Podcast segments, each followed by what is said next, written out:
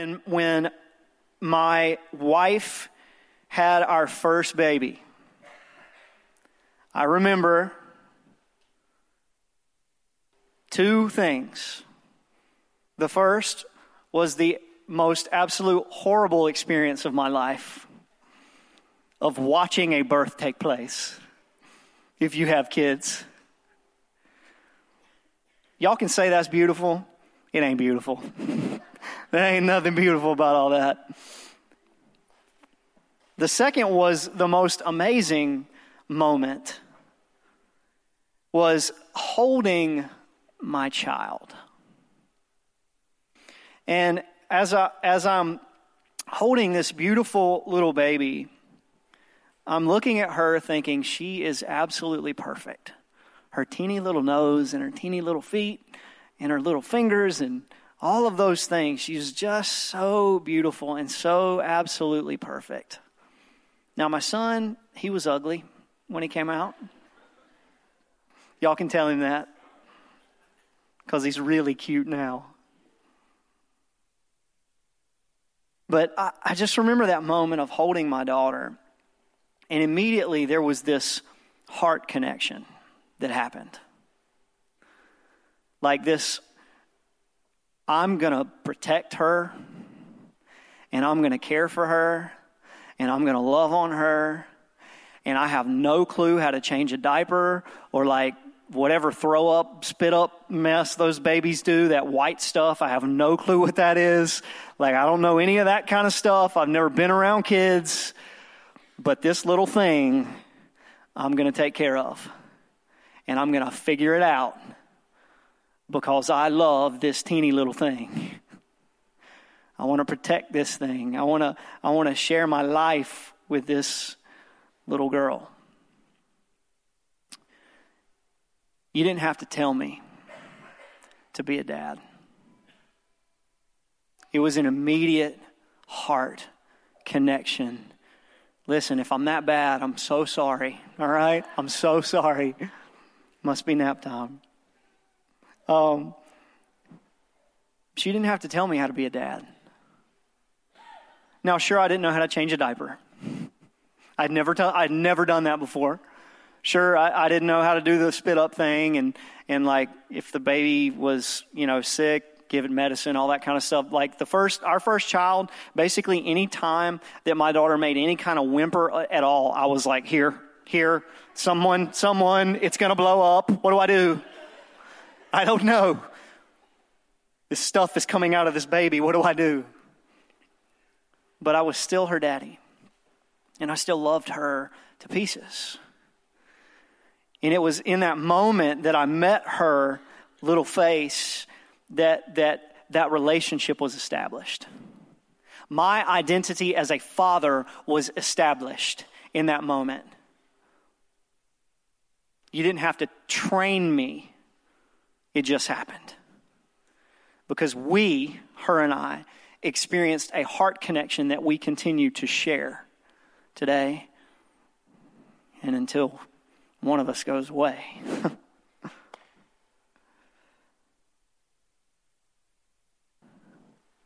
hmm. You see, Scott asked me to talk this morning about equipping and why being equipped is so important. And, and I'm here to tell you that the reality is that God's strategy for equipping is family. It's how He does this, it's how He equips us for the road ahead. When you recognize the relationship that you have with a son or a daughter or a mother or a father or a sister or a brother, when you understand that relationship, it happens organically. Now, sure, just like I said with having a baby, like I didn't know how to change diapers and do all that kind of stuff. But the heart connection was there. The heart connection was established. And because the heart connection was established, it pushed me to want to figure out how to be a good dad. You see, I think we're getting this thing all wrong. I think we're coming to Jesus and we're going, okay, what do I need to do to be a good Christian? What do I need to do? It would be like me going, What do I need to do to be a good dad? How do I need to change the diaper? How do I need to do this? I don't care about the relationship part. Just tell me what I got to do. Change the diaper, check, got that. Clean spit up, got that. Give medicine, give food, so on and so forth, got that. Never establish a heart connection, it doesn't matter. Let me just focus on doing what I got to do to be a dad. Guess what? If my daughter or my son grew up in that kind of household, they're going to grow up one day and they're going to flip their lid on me. And maybe that's your experience.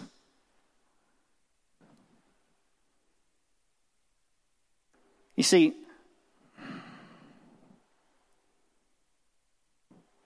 true equipping comes when a heart connection is established.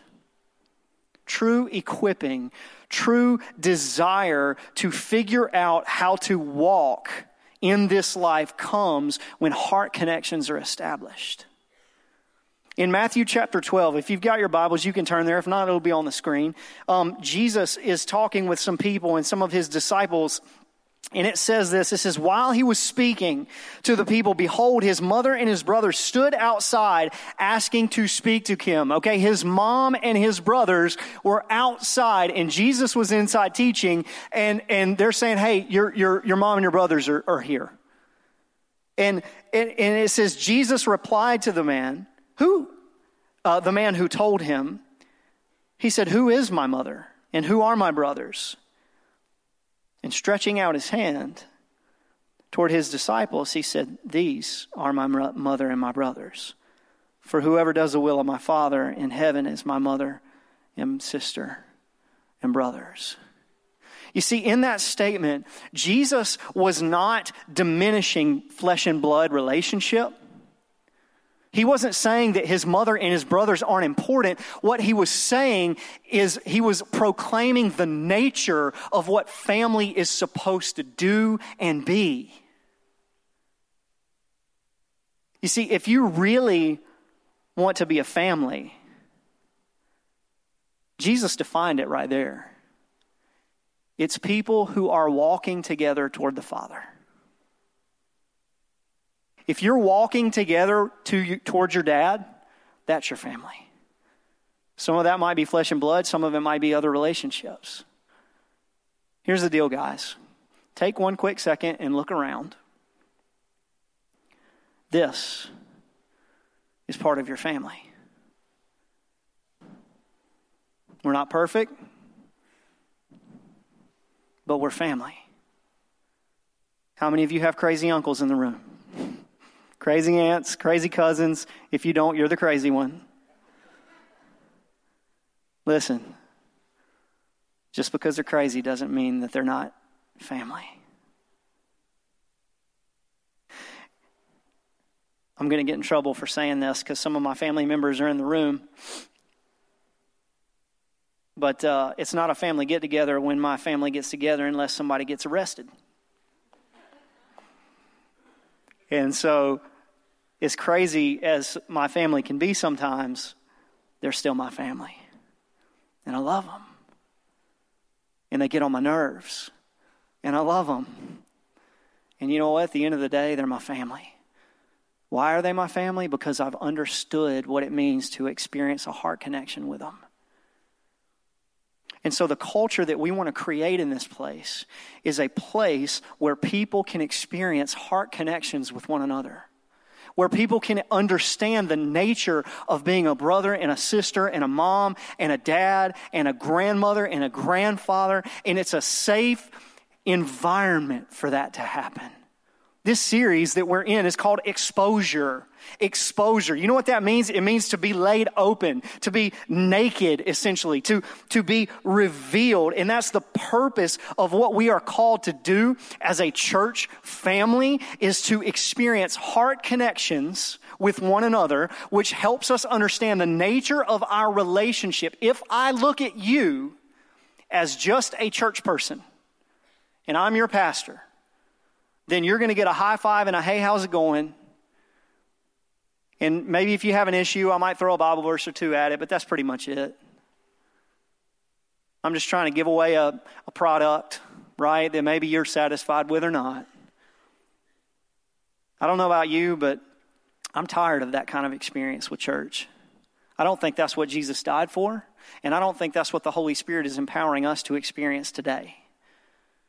And so, what, what this means is that Jesus has called us to be mothers and brothers and fathers and sisters and daughters in this house in this place, in this community. This community needs strong mom and dads. This community needs strong brothers and sisters. This community needs strong heart connections because when we do that, it breeds equipping, it breeds transparency.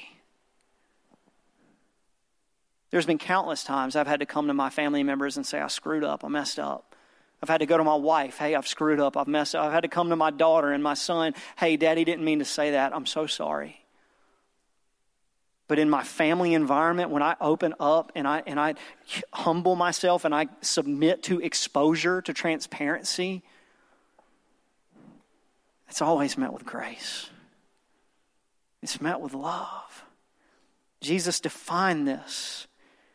Friends, look around you and the people that you see walking toward the Father, that's your family.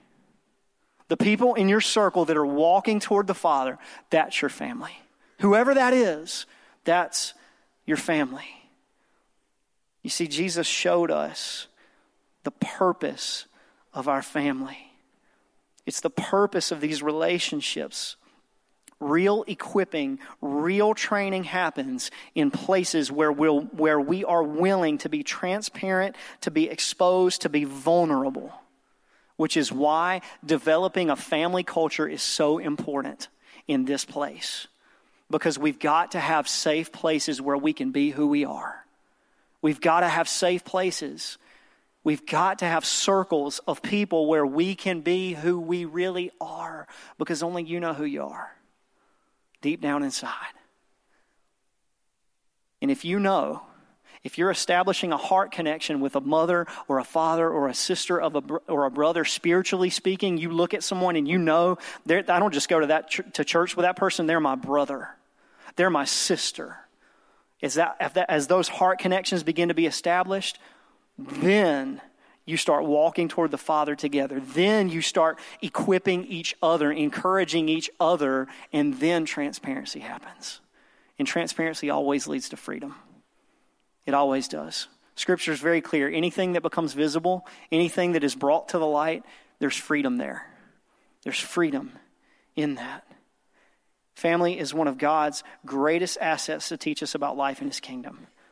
It's our, it's our primary, it's his primary relationship structure. Catch this, okay? Because this is what this, this place, this is what this community is supposed to look like. A father who has sons and daughters that raise up sons and daughters to have more sons and daughters. They raise up sons and daughters to be moms and dads that have other sons and daughters and we're all chasing after the Father together. That's the cycle of the church. That's the heritage that we bring. That's the inheritance that we are supposed to be giving away. You want to give away a good inheritance? Don't necessarily worry about saving up a million dollars. If you do, call me. I'll give you my email later. Worry about installing heart connections with those around you.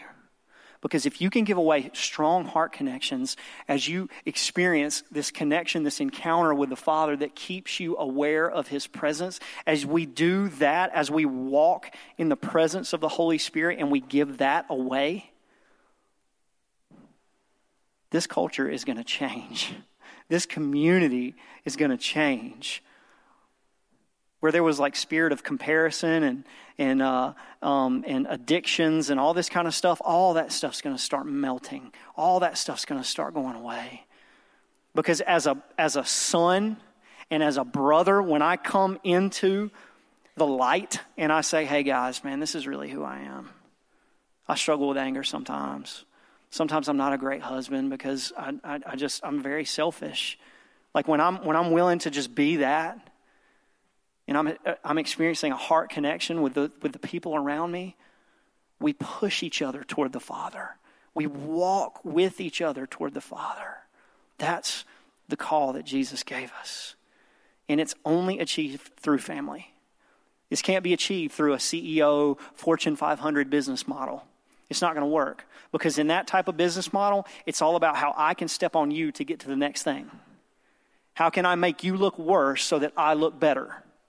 How can I downplay what you just did so that I can upplay what I'm getting ready to do? That model doesn't work in church. That model doesn't work in family. That model is broken, and we've got to move away. We've got to begin to operate what a kingdom minded family looks like. And so I, I just I want to just take a, a, couple minutes and I want to share um, what a kingdom minded family looks like. Just 15 minutes. Uh, turn, turn with me to Psalm 127. This passage has like rocked my face off. I can't, um, I, I won't be able to unpack all the verses and everything because there's just, there's too much goodness in this. But I, I just, I just want to unpack a few truths as we understand how to step into our equipping as a family. In verse 1, Psalm 127, verse 1, it says this listen, unless the Lord builds the house, those who build it labor in vain. I don't know about you, but I've personally experienced this in my own household. I have tried to raise up the image of a good family.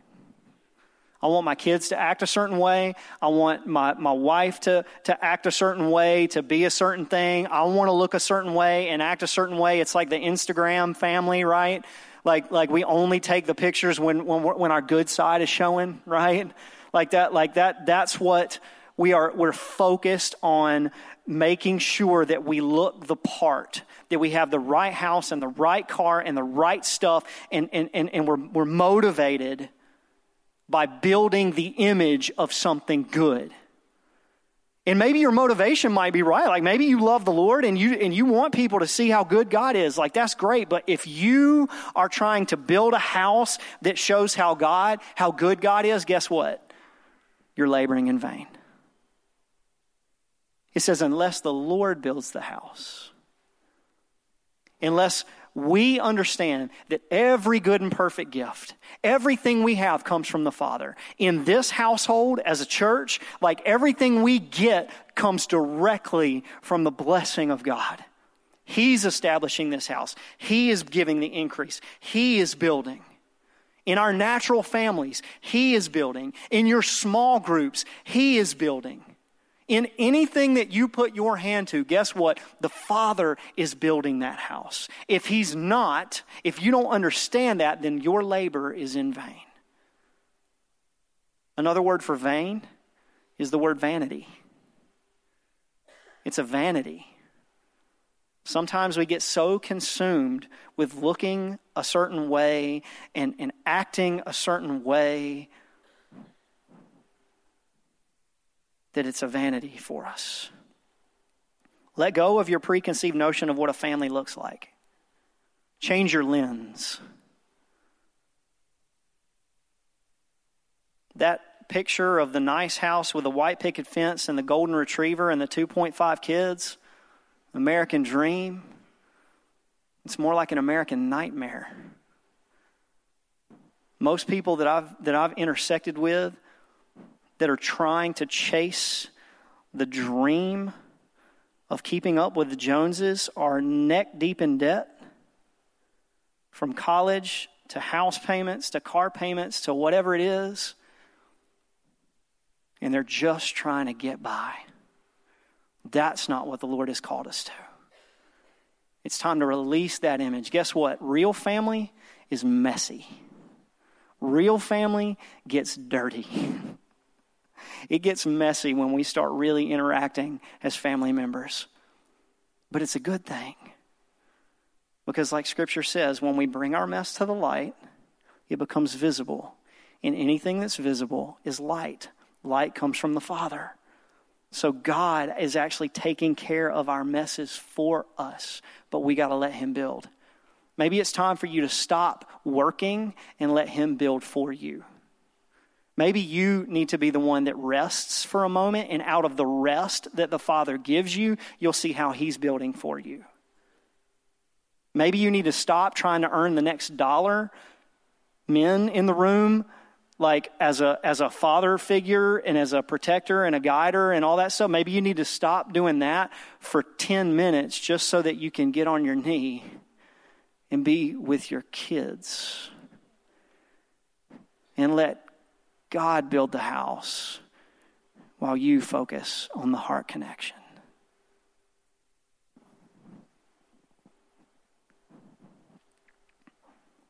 It goes on, jump, jump with me. I don't have time to unpack the rest of this. I just, I want to, three more verses very quickly. In, in verse three, it says, Behold, children are a heritage from the Lord, the fruit of the womb, a reward.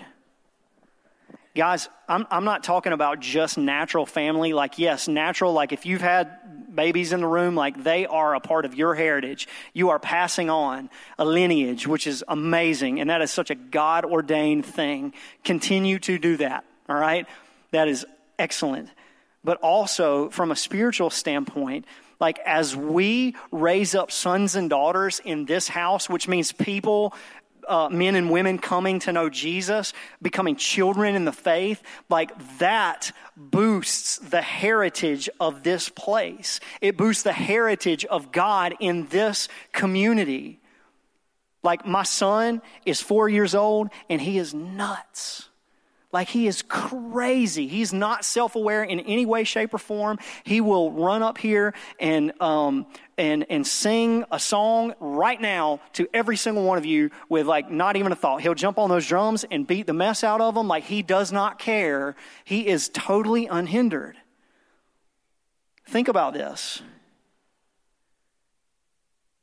As we live out our lives for Christ, other people see that and they get interested and they begin to establish heart connections with us, and then we have an opportunity to lead them to Jesus. I'm not talking about praying a prayer, confessing your sins, like all that kind of stuff. I'm talking about people knowing that Jesus is real and saying, I'm in, I want to follow him. I'm not talking about some 12 step program. I'm not talking about a, a, systematic, like, you know, get people to Jesus kind of thing. I'm talking about you falling in love with a father because of what Jesus did and just giving that away. That your daddy loves you and you've had a heart connection with him. As you do that, children start popping up. Other people go, dude, I want that. I want to be a child under that. Like, that guy's dad is the best dad. I want to be th- I want to be that guy's son. That God that he's talking about, like, th- yes, I'm all in for that. He's that good. When we do that, children start raising up. And you know what? Children in a home is chaotic and it's fun. Take a, I'll take a house full of four year olds all day long. You know why? It's chaotic, but it's full of life, it's full of joy. That's what this house needs. That's what we're doing. This is what we're walking toward. Children being a heritage from the Lord. Raising up sons and daughters. Young, young people in the faith. And I, when I say young people in the faith, I mean you can be like 60 and still be a young person in the faith, all right? That's what I want to be. I want to be a child in the faith. And, and in verse 4, it says this like arrows in the hand of a warrior are children of one's youth. This one messed me up. Like arrows in the hand of a warrior are the children of one's youth. So this one hit home with me because I have a young, I have young kids. I have young kids. I have a four year old and I have a seven year old. And, and, and I'm like, okay, so, so my kids, they're young. Like I, I consider myself fairly young still. And, and, and, and my children are young, so they're like arrows. How does that make sense? It only makes sense if I perceive myself to be a warrior. If you're a mom and a dad in this room, like if you have natural children, but also if you have like people that are that you're mentoring as like a spiritual son or a spiritual daughter, like people that you're pouring into, they need to see a warrior. Your children need to see someone that is confident, that is strong, not because you're that good, but because the Father is that good. Because the Father calls out the best identity in you. And when God looks at you, he sees a confident, um, strong warrior in the faith. Not because you feel that way, but because that's who the Father says you are. And when you speak that identity over yourself, you lean into that warrior mentality. I am a faithful, confident, righteousness of God in Christ follower of Jesus. When you lean into that warrior uh, identity, then your children become arrows. Now, think about this an arrow does not shoot itself, right? Just like children don't raise themselves. We have to literally, the testimony of who our children are becomes the arrow that we get to extinguish the voice of the enemy with. Because it goes on, it says in verse 5 Blessed is the man who fills his quiver with arrows, with children. He shall not be put to shame when he speaks with his enemies at the gate. When I went to Israel, one of the things that I found very interesting is at the gates of all of the villages, all the cities that were, that most of them were ruins, but at the gates of all the cities, when you would go out to the front gate of the city, there would be this big block structure with like a, a throne type thing on it. And that was literally called the seat of, of judgment. It was like a place where if you had a dispute with someone, you would walk out of the city gate and you would just sit or stand on this pedestal and you would give an account of what you were fighting against. And then your, your, the enemy, the person that's against you, would give an account. And that's how they settled judicial arguments in the Old Testament. In this passage is literally saying when you raise up strong sons and daughters, their testimony of you being a warrior will put enemies to shame when they speak of you in the gate. So think about this. And this work, this like works tremendously if you have young kids, because it's, it's connecting with me because I've got young kids. But man, when I feel beat up, and when I feel like I'm not being a great dad, a good pastor, a good husband, like when I'm when I'm the when the enemy begins to get at my gate and starts telling me stuff, if I all I need to do is just go home. Like if I just go home and I say, "Hey Liam, I'm home," or "Hey Lily, I'm home," it's immediate. Like they just run and jump in my lap. All I need is that testimony of love, that heart connection of raising a child to extinguish the voice of the enemy. My children literally become arrows against the enemy's ploy. I just sit with them and my heart gets quiet. If I really need like a bump, because we all need bumps sometimes. Like if I really need one, I'll sit down and I'll say, Hey, Lily, how much do you love me? Now listen, you can you can call that coercion or what hey, I'll give you a twenty dollar bill. You can call that whatever you want to, but listen. When I say that, the answer is always to the moon and back. Sometimes you just need to hear someone say, Man, thank you for doing what you're doing. Thank you for being who you are. And in a family setting, that's what happens naturally. We've got to establish this type of culture in this house so that the enemy can be extinguished so that sons and daughters are being raised up, so that when you go to battle for something, your sons and daughters, your brothers and sisters, they come around you and they sit in your lap and they lean into you and they tell you, they encourage you. And all of a sudden, the enemy's voice gets super quiet. We can't do this journey alone, guys. We're not designed for it. We're not designed for it.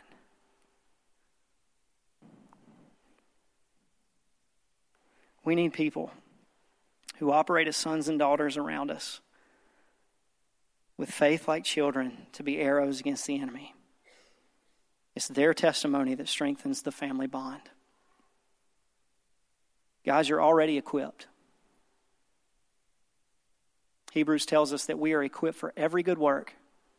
The toolbox is already there and it's open for, your, for you to take. You just need the heart connection with the Father to lean into your equipping. I want to prove this with one quick story. Give me one minute, and then I'm done. Not too long ago, just a few weeks ago, my daughter was riding in a car with my wife.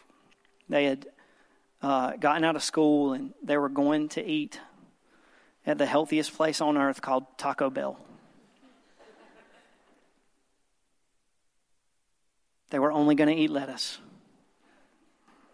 Um, and on the way, my daughter says, Mommy, um, I'm going to order. Let, can I order on my own? And my, my daughter is like is a very quiet child. My son, he'll talk your ear off. But my daughter's just, she's very quiet. She's very intuitive. She's extremely intelligent. And she says, she says, Mom, I want to order. God, I'm crying about a Taco Bell thing. Come on. And, uh, and my wife goes, okay. And then immediately she goes, no, no, no, no, I can't do that. I can't do it. And Sky looks back and she goes, Are you sure, honey? Because you can totally do this. You can totally do this. You know what? I tell you what, let's, let's practice. Let's practice ordering food. And she goes, Okay. And so they practice. Hey, can I take your order? What would you like? Whatever. They pull up into the drive through, and my wife rolls her window down, and Lily orders her food.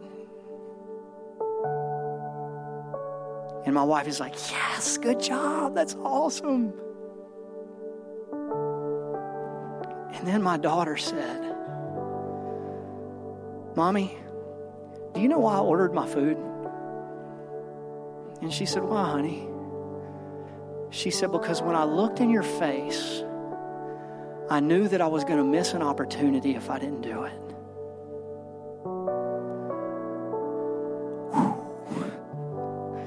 Deep theology from a seven year old. You see, I think sometimes if we would just embrace this heart connection that we have with our Father, if we would just lean in to the presence of Him in our lives, there would be moments when we go, Hey, Dad, I'm going to do that. No, no, no, no, no, I can't, I can't do that. I couldn't do that. And the Father turns around and goes, Are you sure, son? Are you sure, daughter? Because you can totally do it. Here, let's practice. That's equipping. If we just would look at the Father's face, it's all the equipping that we need. It's all the confidence that we need. And then we look around to our left and our right and we see other sons and daughters doing the same thing, looking at their dad, and their dad's looking back at them, going, Y'all can do this. You can totally do this. Let's practice.